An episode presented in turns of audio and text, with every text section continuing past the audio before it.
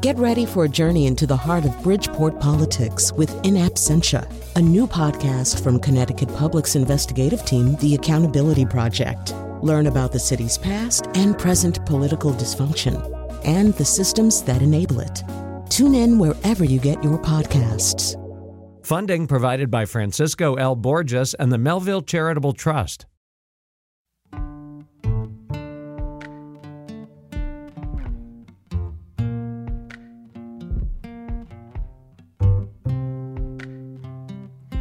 Is Where We Live from Connecticut Public Radio. I'm Sujata Srinivasan in for Catherine Shen. In just a few hours, advocates pushing to reduce wheelchair repair delays will protest at the state capitol. Coming up, we'll hear from one of them. But first, disability rights advocates in Connecticut are demanding better medical access. This legislative session, they're asking lawmakers to pass two bills both aim to improve medical equipment and training and access to better care when examining, diagnosing, and treating patients with disabilities.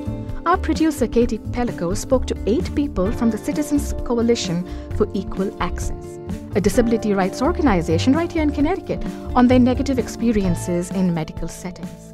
People like Sam Bodie in North Branford. What he needed when he needed to get onto his cardiologist's examination table, his mom and dad were right there with him to help him move from the wheelchair onto the table. Bodie says the doctor then told him, and I quote, This is why you people, end quote, should be treated at the hospital. Andy Bate in Windsor was a social worker for 20 years.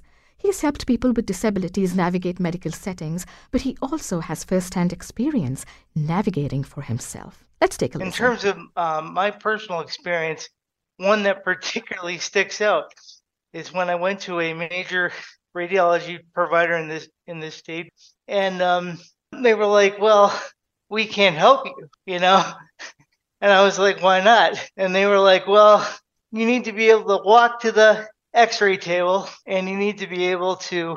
Be able to transfer yourself. I took one of their walkers and I was able to just barely make it to the table. And with their help, I was able to get on the table. But they took the x ray. And right after they took the x ray, I, I heard in the background, you know, looks good. Let's get him out of here. And not in a not in a good way. It's more like this guy's a liability. We got to get him out of here. And then when when I was done, they were like, "Well, you you know you can't come back here. We're going to make you go to the hospital whenever you need X-rays." And I was just I was stunned to say the least. And the scary thing is that you know that's just one experience of a multitude that everybody um, in this space now has experienced. So. Hmm. For more on legislative efforts and their hopes this session, we have two other members with the Citizens Coalition for Equal Access joining us now via Zoom Dr. Cindy Miller, former associate professor at Yale, and Dr. Ruth uh, and Ruth Groby, coalition secretary. Welcome to both of you. Thank you. Thank you. And you can join us too. Join the conversation 888 720 WNPR or find us on Facebook and X at Where We Live. Dr. Miller, I understand you have congenital muscular dystrophy, so you cannot walk and you use a wheelchair. Tell me how your disability combined with your medical training, you're a radiologist, is shaping your advocacy work. Well, it's actually quite interesting. I was able to walk up until the time when I fractured my femur. Um, shortly after I arrived in New Haven in 2001. And um, so my experience has really changed since I became dependent on a wheelchair. And shortly after beginning my work at Yale, I found for myself an internist um, at Yale who had asked me if I was interested in teaching medical students. And I said, yes, I would be very interested in doing that. And they conduct a session once a year for medical students right before they go on to the wards to begin their clinical training. Mm-hmm. And it's about disability and how um, it basically, it's just an introduction to disability for the students. And it's been really eye opening for me. When I first went to teach this session, I thought maybe half the class would be there. They were all sitting there very attentively. And each year they present amazing questions to me about disability because this is the introduction to disability for students who have been there in school for a year and a half. Mm-hmm. So after I stopped working as a physician, as a radiologist, I decided that I still had something left in myself to give. Mm. And so I pursued a degree in social work. And I discovered that advocacy was the area of greatest interest to me. And frankly, who better to advocate for than people like myself? Mm. I've experienced it, I know the story. And so that's what sort of informed my advocacy. Ruth, how about you? How did you get involved with disability rights? Well, like Dr. Miller, I have a master's degree in social work uh, from the 1980s, and there was very little disability content in the curriculum of my school at that time. Mm-hmm. And so I was somewhat under, and since I did not know any personal family members or friends who used a wheelchair, I was under the impression that uh, the ADA had solved everything mm-hmm. for people with physical disabilities. Mm. Um, and it, then I became chairperson of the Farmington Human Relations Commission, which is a uh, commission of town government that's charged with promoting equality of treatment and opportunity mm. for all residents of Farmington. And since um, in farm in Farmington there is New Horizons Village, which is an apartment complex that offers independent living for people with disabilities, I thought, well, why don't we have a Human Relations Commission meeting at New Horizons to see how everything is going for the tenants there? And there was a huge turnout of people. It turned mm-hmm. out the institutions in Farmington, there were an enormous number of physical and attitudinal barriers that still existed for people with disabilities. It was a real eye opener for me. I started to make friends with people with disabilities and see how mm. uh, the larger society pretty much still renders them invisible. Mm. Um, and it's very hard for them to have their voices heard. Mm. So, um, one of the Farmington institutions was the UConn Health Center, where many of our uh, Citizens Coalition uh, members get their health services. Mm. And um, the Human Relations Commission was joined by a uh, retired member of the UConn School of Medicine faculty, mm. Ray Elling, who was a wonderful advocate, disabled himself. Mm. And he put us in touch with Mary Beth Bruder, the director director of the UConn Center for University Center for Excellence in Developmental Disabilities. And Mary Beth put us in touch with a group of activist medical students who really cared about the mm. issue of physical accessibility. Now, um, I just want to give a quick uh, context. Um, Ruth, you spoke about people with disability being invisible. And yet, according to the CDC, one in four adults in Connecticut have a disability. Now, that's an all encompassing data. Um, you know, for example, the state estimates that roughly 43,000 residents have a developmental disability, but one in four adults. Now, um, Dr. Miller, I want to know from you, uh, bird's eye view, a, a quick um, a feedback about you know what, what your hopes are for uh, the, this legislative session. Advocates are pushing for two bills. One, as you know, is aimed at improving availability and access to medical equipment and also importantly, training around the use of those equipments like scales and x ray machines. And the other is aimed specifically at lifts. What are your hopes um, for, for this legislation, um, this so- short session? Well, certainly my hopes are one, just to raise this issue before we accomplish anything very specific. We need to make this issue front and center mm. because the physicians and most medical students don't realize mm. how prevalent disability is mm. amongst the patients whom they're going to be treating. That's number one, before we even get to what our specific goals are. And then to make it necessary mm. that everybody recognizes the fact that we must have the ability to examine our patients in their entirety, not trying to get by with the minimum, but to make sure that every patient with a disability mm. is able to get a complete exam.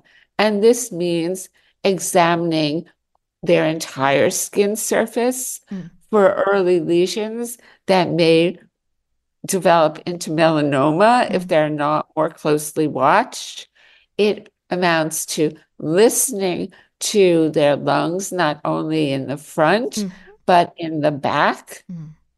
And so by telling the the physicians and telling the public what a complete physical exam amounts to, mm. that is the way we're going to be able to best advocate for the use of equipment that is accessible to every patient who comes into the office not only the patients who walk into the office, mm-hmm. but those who ride into the office.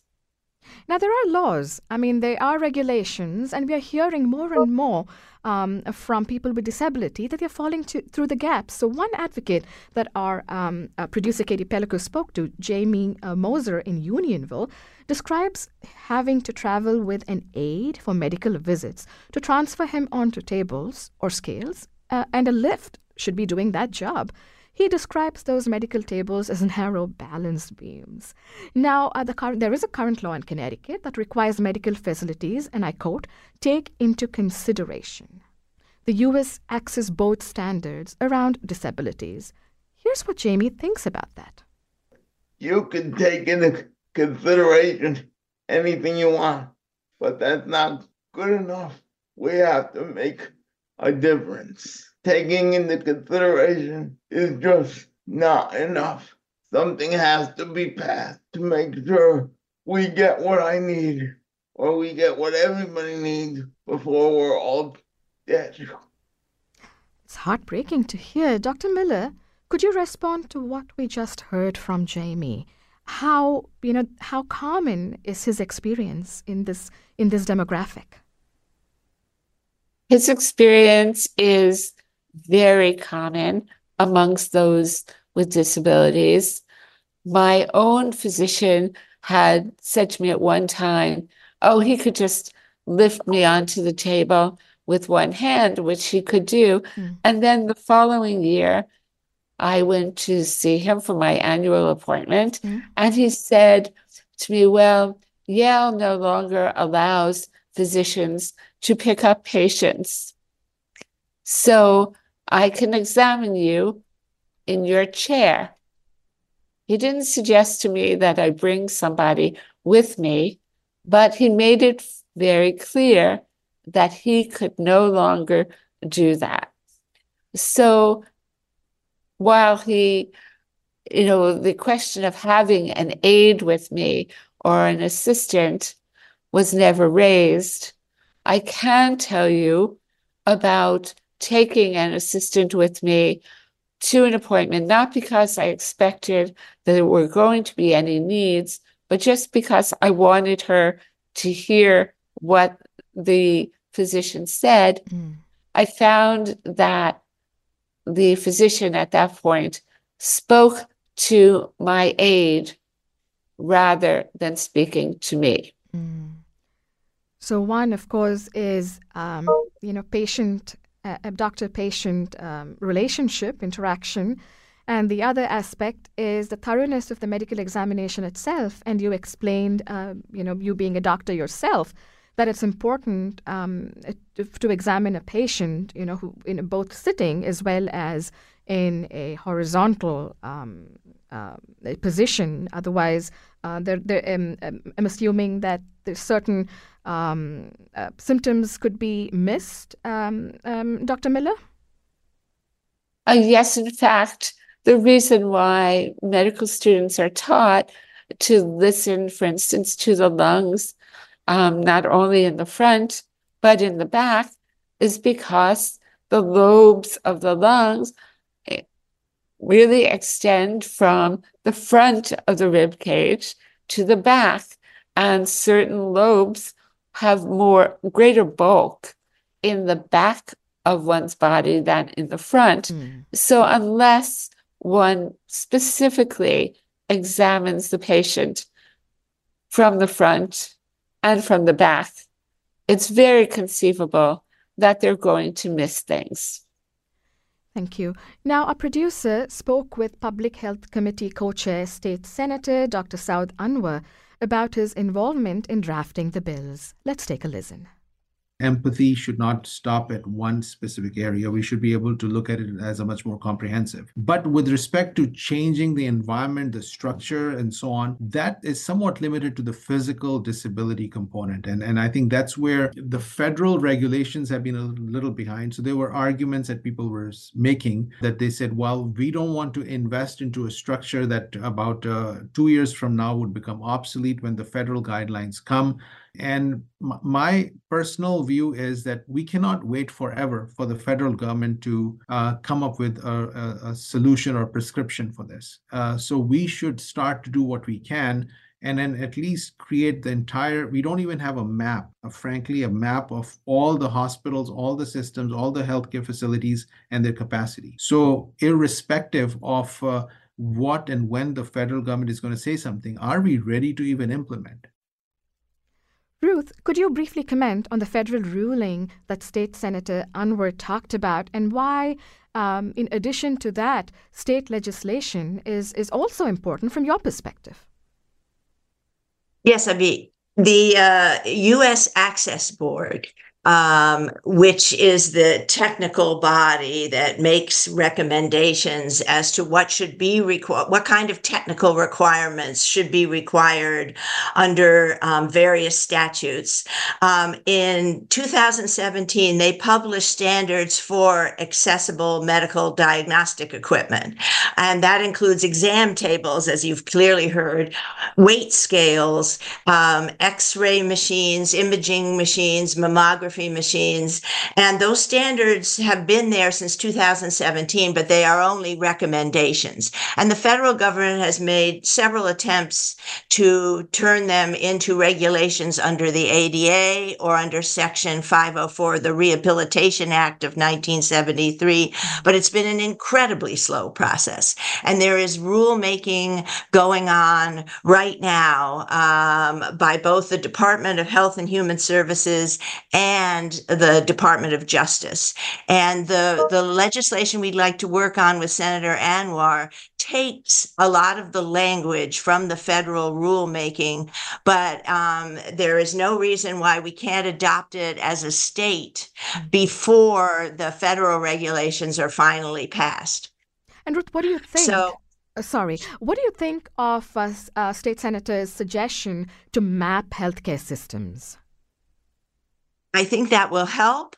Um, and uh, I think it's However, we've been working for two years on an accessible MDE task force where the only thing that's happened has been some attempts at educating the medical community about the issue of accessible MDE. And I think without legislation, without adopting regulations, um, we're putting it off even further. And meanwhile, I've watched several members of CC equals A pass away Um, and I think it, it's time to act. There, there are precedent, there's precedent for states going ahead of the federal government. And, um, we have a, a legislation drafted that we hope we can work with Senator Anwar and the Mm. Public Health Committee on getting passed this year.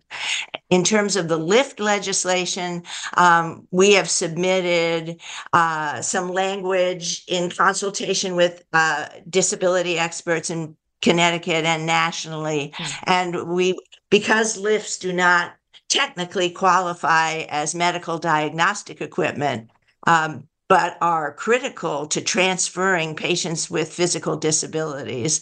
Um, it's important to uh, improve the provision of lifts in medical facilities across the state as well. Mm.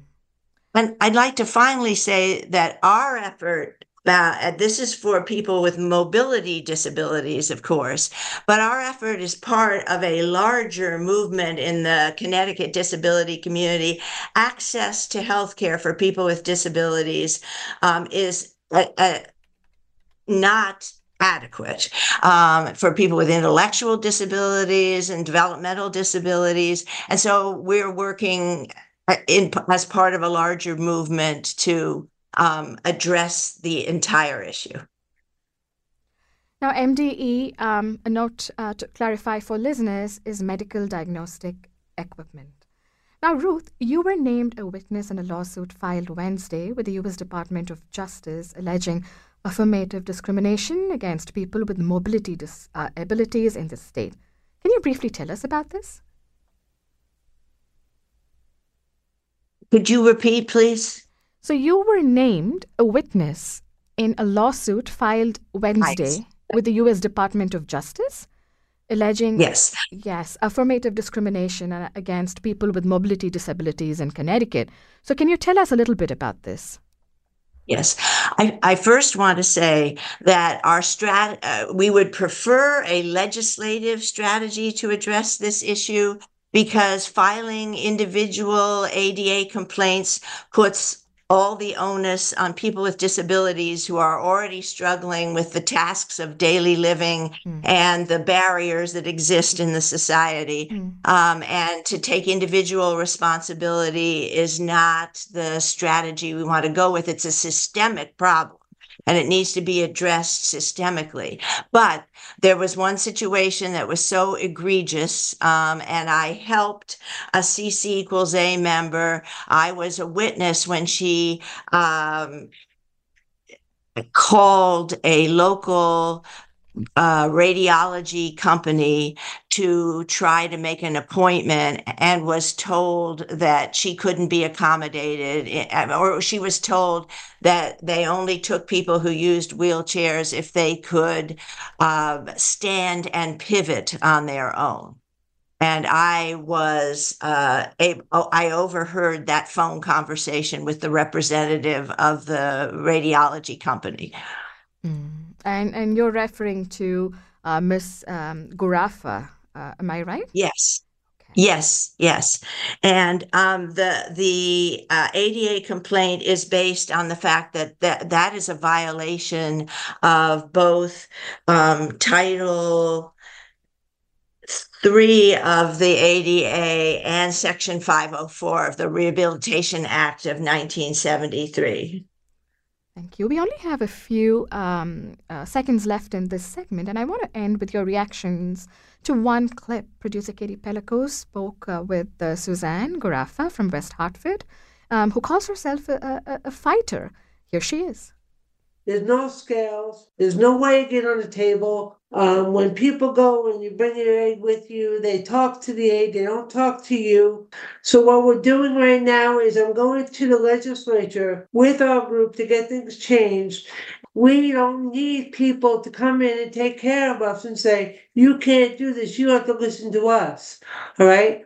I'm not one of those people. I don't listen to what people tell me to do. I see what's going on and I try to change it. I'm not going to say that people don't care, but they don't care. It's very hurtful that I have to go to the doctors daily and I get told we can't take care of you because you can't stand anymore. When I first came here, I was a person that stood. I was a person that stand. I had crutches. I had a walker. I can no longer do that anymore. So people are making you feel like you're not a person anymore, but that's not the reason why I'm here. The reason why I'm here is to help things change.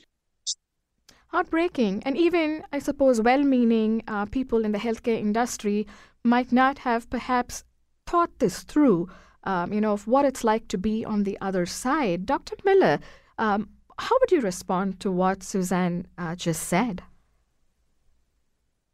Well, I must say that I have experienced fairly similar um, reactions when people try to take care of me. I've had the privilege, though, that, for instance, as far as radiology goes, that I was a radiologist. So when I go into Yale and I say, you know, I I've come for an X-ray, they do everything they can possibly do to position the X-ray tube in a way that it can do the work that would normally be done by the patient moving him or herself.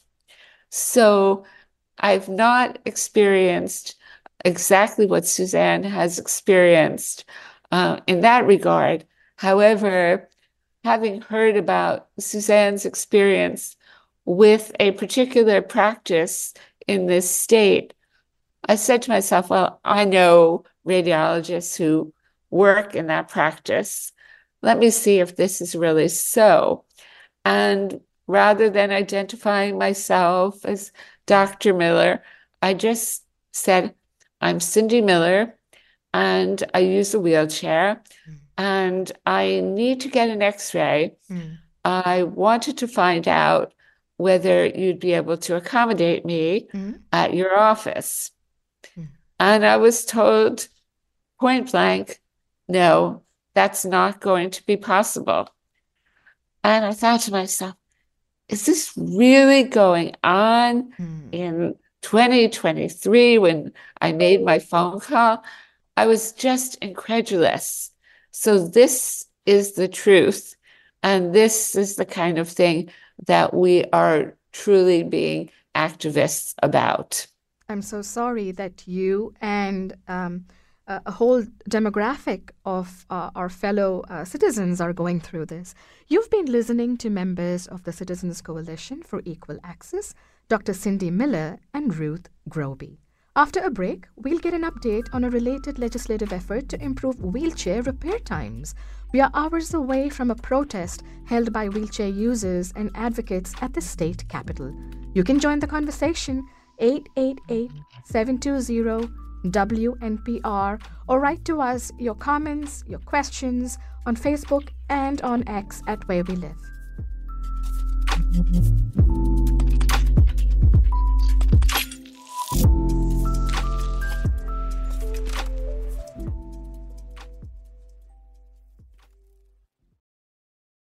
Support for this podcast comes from Hartford Healthcare. Elevating Health is funded by Hartford Healthcare. Loneliness can be a significant health risk to people of all ages. Dr. Laura Saunders, a psychologist from Hartford Healthcare's Institute of Living, talks about social isolation and why we need to connect in person. Loneliness actually is a pretty significant health risk for people that struggle with social isolation. It affects their blood pressure, it affects their immune system, it affects your willingness to get up and get out, and can cause some not just emotional issues, but health problems as well. You're not alone. Dr. Saunders explains how important it is for us to look to others and get out of our comfort zone. I like to talk about social isolation as not just that individual's problem, but it's a community problem or it's a family problem. We need to connect with others. We can take space at times as well, but we need to step out of our comfort zone and do things to connect with other people. It's life saving. For more information, go to ctpublic.org slash elevating health. This is where we live from Connecticut Public Radio. I'm Sujata Srinivasan in for Catherine Shen. At half past noon today, wheelchair users will gather at the state capitol. They plan to protest in support of the Wheelchair Repair Task Force's legislative recommendations to tackle the, I quote, absurd delays faced by 90% of roughly 5,000 Connecticut consumers.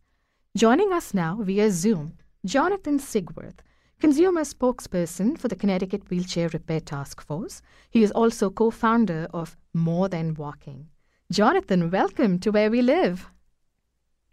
Hi, good morning. Thank you. I love, uh, love the chance to be here.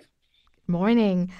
I understand you met with a bicycle accident in the foothills of the Himalayas in uh, Mussoorie, India, during a study abroad program. You were only 19 at the time when you were told that you could no longer use your legs.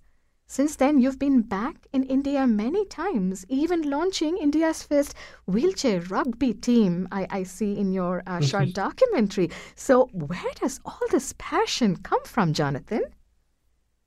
Yeah, well, I mean, maybe one explanation is my sport of choice in high school was extreme unicycling. So I had always a penchant for kind of the odd and the extreme um, and the adventurous. So that was really good preparation for life as a quadriplegic, having to learn how to balance and, and move and Mm. and become independent, you know, only being, you know, not having any sensation or or movement below my arms. Mm.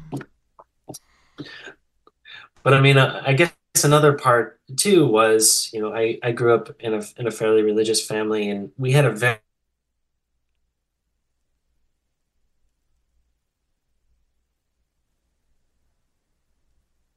We're having some um, audio difficulties, Zoom trauma, as I think we've all grown to call it. and that no matter what happens to Jonathan, Jonathan, hi. Uh, we lost you Oh, for hello. a few seconds, but you're back on now. Are you still here with us? can you hear me? Yeah, I can hear you now. We can hear you. Yep, yep. We lost you for a few great. seconds. Yeah, you're on now, Jonathan. All right, yeah. So um, I was saying, you know, I, I grew up with a, with a family that had a strong sense of of self-worth and, you know, purpose for the community. And as soon as I became paralyzed, I really believed that I was introduced into an amazing community, diverse community, uh, that I really wanted to learn more about. And the opportunities to serve have just abounded since then. And that's really guided my life's work. Incredible. In a moment, we're going to talk about your advocacy around wheelchair repair timeliness. But first, our producer Katie Pellico spoke with Gary Gross from Unionville.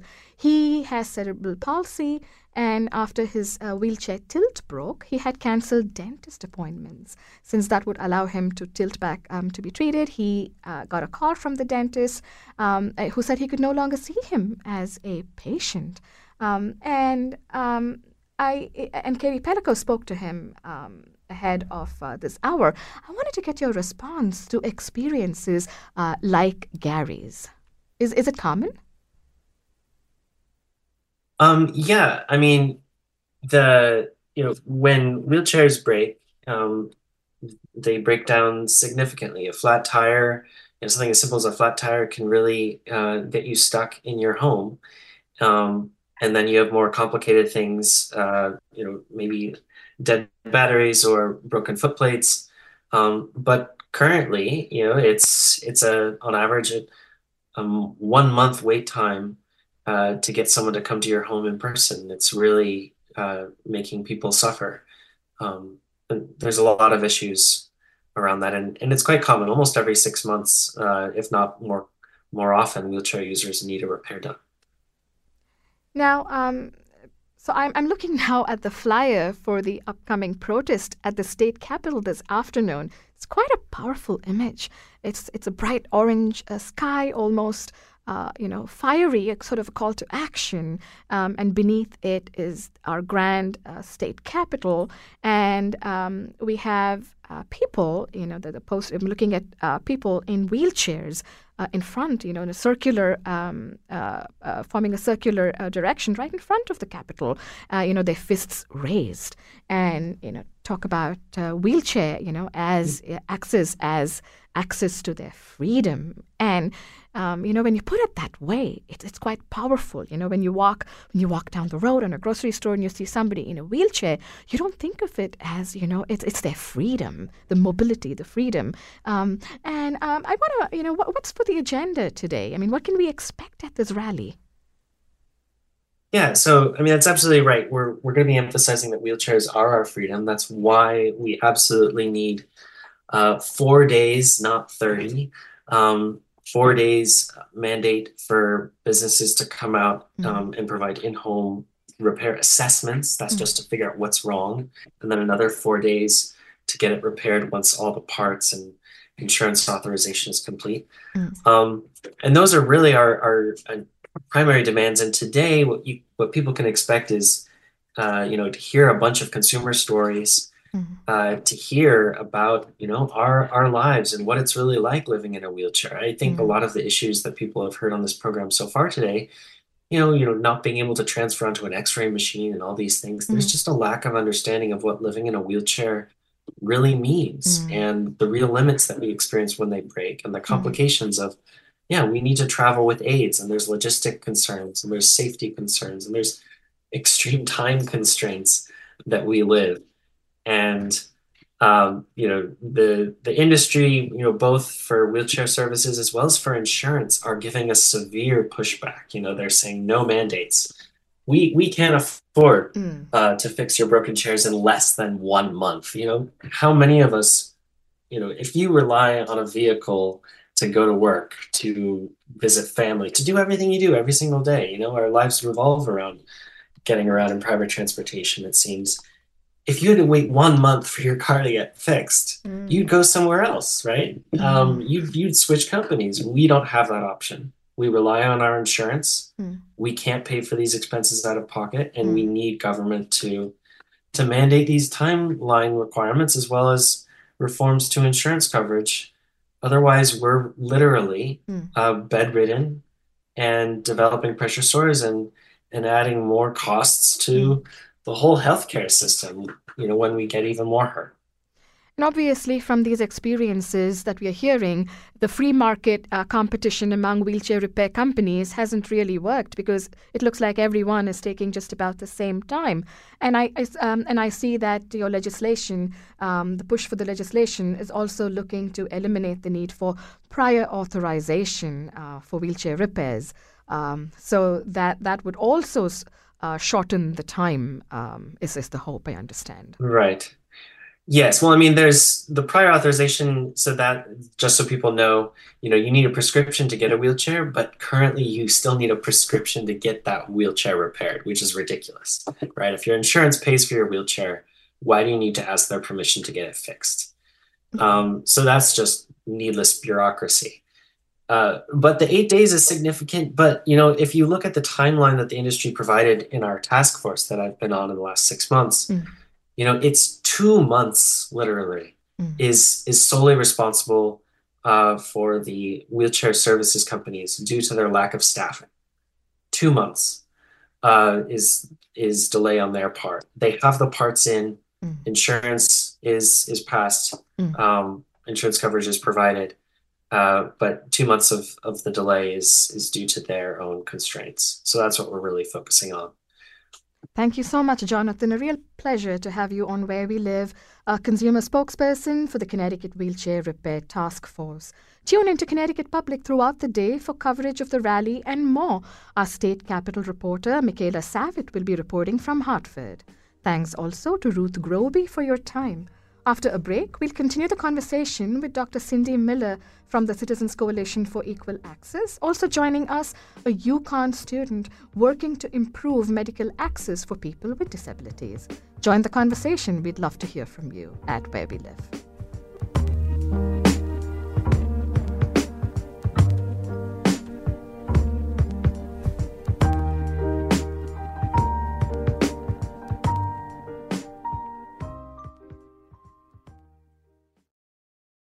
This is Where We Live from Connecticut Public Radio.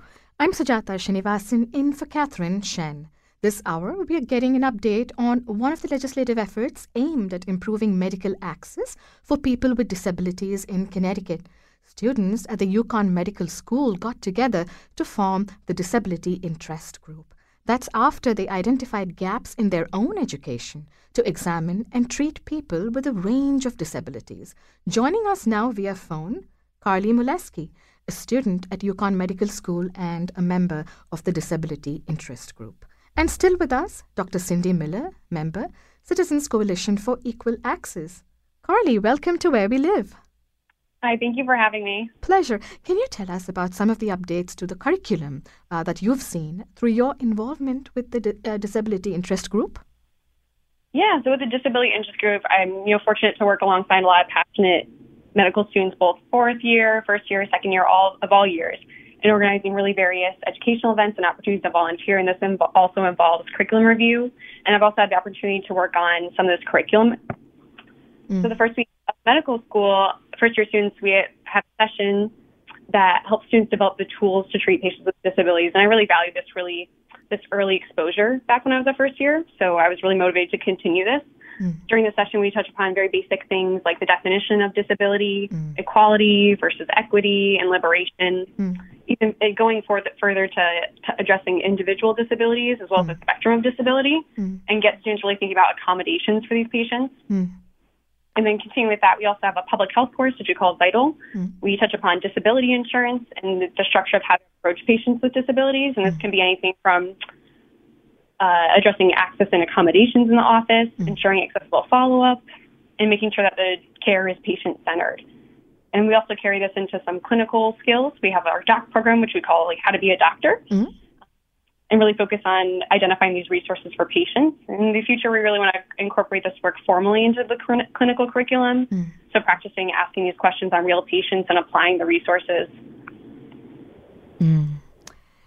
That's that's great. Dr. Miller, can you talk about why having medical schools involved in this effort is necessary? Well, it's absolutely necessary because of the prevalence of disability amongst the community one cannot have a practice that is solely composed of non disabled people. And as we've already you know, mentioned, there every adult or so many adults will become disabled during their later years that someone who is not disabled right now has a very good chance of becoming disabled. So this is a skill that needs to be incorporated into medical education. Mm. Carly, tell me about you personally, your background. What got you invested um, and motivated in this aspect of medical care? Yeah, so back in high school, I was actually um, involved really early working with people with disabilities through the I Can Shine bike program. So mm-hmm. I learned how teaching all these patients or individuals how to ride a bike really led to increasing their independence, and I was able to play a role in that and really enjoyed it. Mm. So through the opportunity, I learned that people with disabilities aren't really any different. You know, they're my friends, my peers, and it's really important for the entire world to see them that way. And I'm fortunate enough to carry this attitude into healthcare settings, as Dr. Miller just addressed, mm. that many patients have chronic illnesses, disabilities, may require really lengthy hospital t- stays or frequent visits mm. with providers. So it's really important to just make those interactions as positive as possible for both the patient and the physician, and that includes having the appropriate equipment to evaluate them, as well as doing this in a timely manner. Mm. Dr. Miller, now the system already has patient navigators, community health workers, um, but you've also raised the idea of doulas as potentially useful in a medical setting, you know, sort of a parallel, um, you know, the, the, work of doulas um, to a parallel in, um, in a setting for people with disabilities. Can you talk about that? How would it work? So, my idea is just as doulas are assistants typically in the setting of pregnant women mm. and provide all kinds of assistance, not only, or I should say, a lot of emotional assistance. Mm. I am thinking that a doula could act in the setting of patients with disabilities as sort of a go between mm. between the physician and the patient so the doula I could conceive of as being an advocate mm. for the patient, a translator for the patient, a perhaps even a reminder to the uh, physician mm. that the physician should be speaking to the patient mm. and not to the doula, but that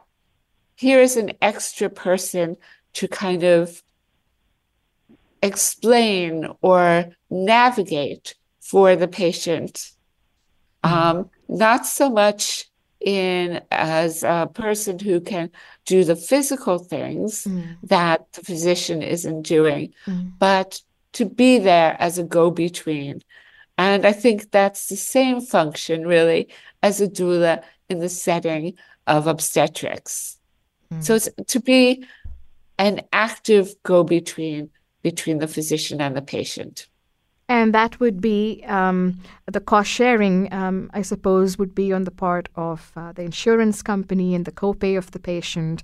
And, um, you know, perhaps, uh, you know, for people covered um, under um, Medicaid, uh, some investment from the state as well to expand care. Um, am, am, I, am I right in my thinking? I think you're correct in your thinking. I haven't gone so quite so far as to figure out how how the financing would be accomplished. But given the fact that I think it would lead to greater success of and greater degree of satisfaction mm-hmm. of both the patients and the physicians, mm. I think financing would be accomplished given that realization. If you were to name Dr. Miller top three misconceptions that contribute to these gaps in care, what would it be? That people with disabilities do not have expectations that they are going to ever get complete exams. Um, can you repeat your question just so I'm certain I'm answering it? Oh yeah, I mean the miscon- the misconceptions contributing to gaps in care for people with disabilities. What would you say your personal experience and what you've observed observed are the top three misconceptions? So I, I will again repeat the first one that people with disabilities don't have the expectation that they are going to be completely examined and that they will be satisfied with less than a complete exam. Mm. I think that's number one, two, and three. Carly, would you briefly like to respond to that? I mean, what are the top misconceptions you've observed?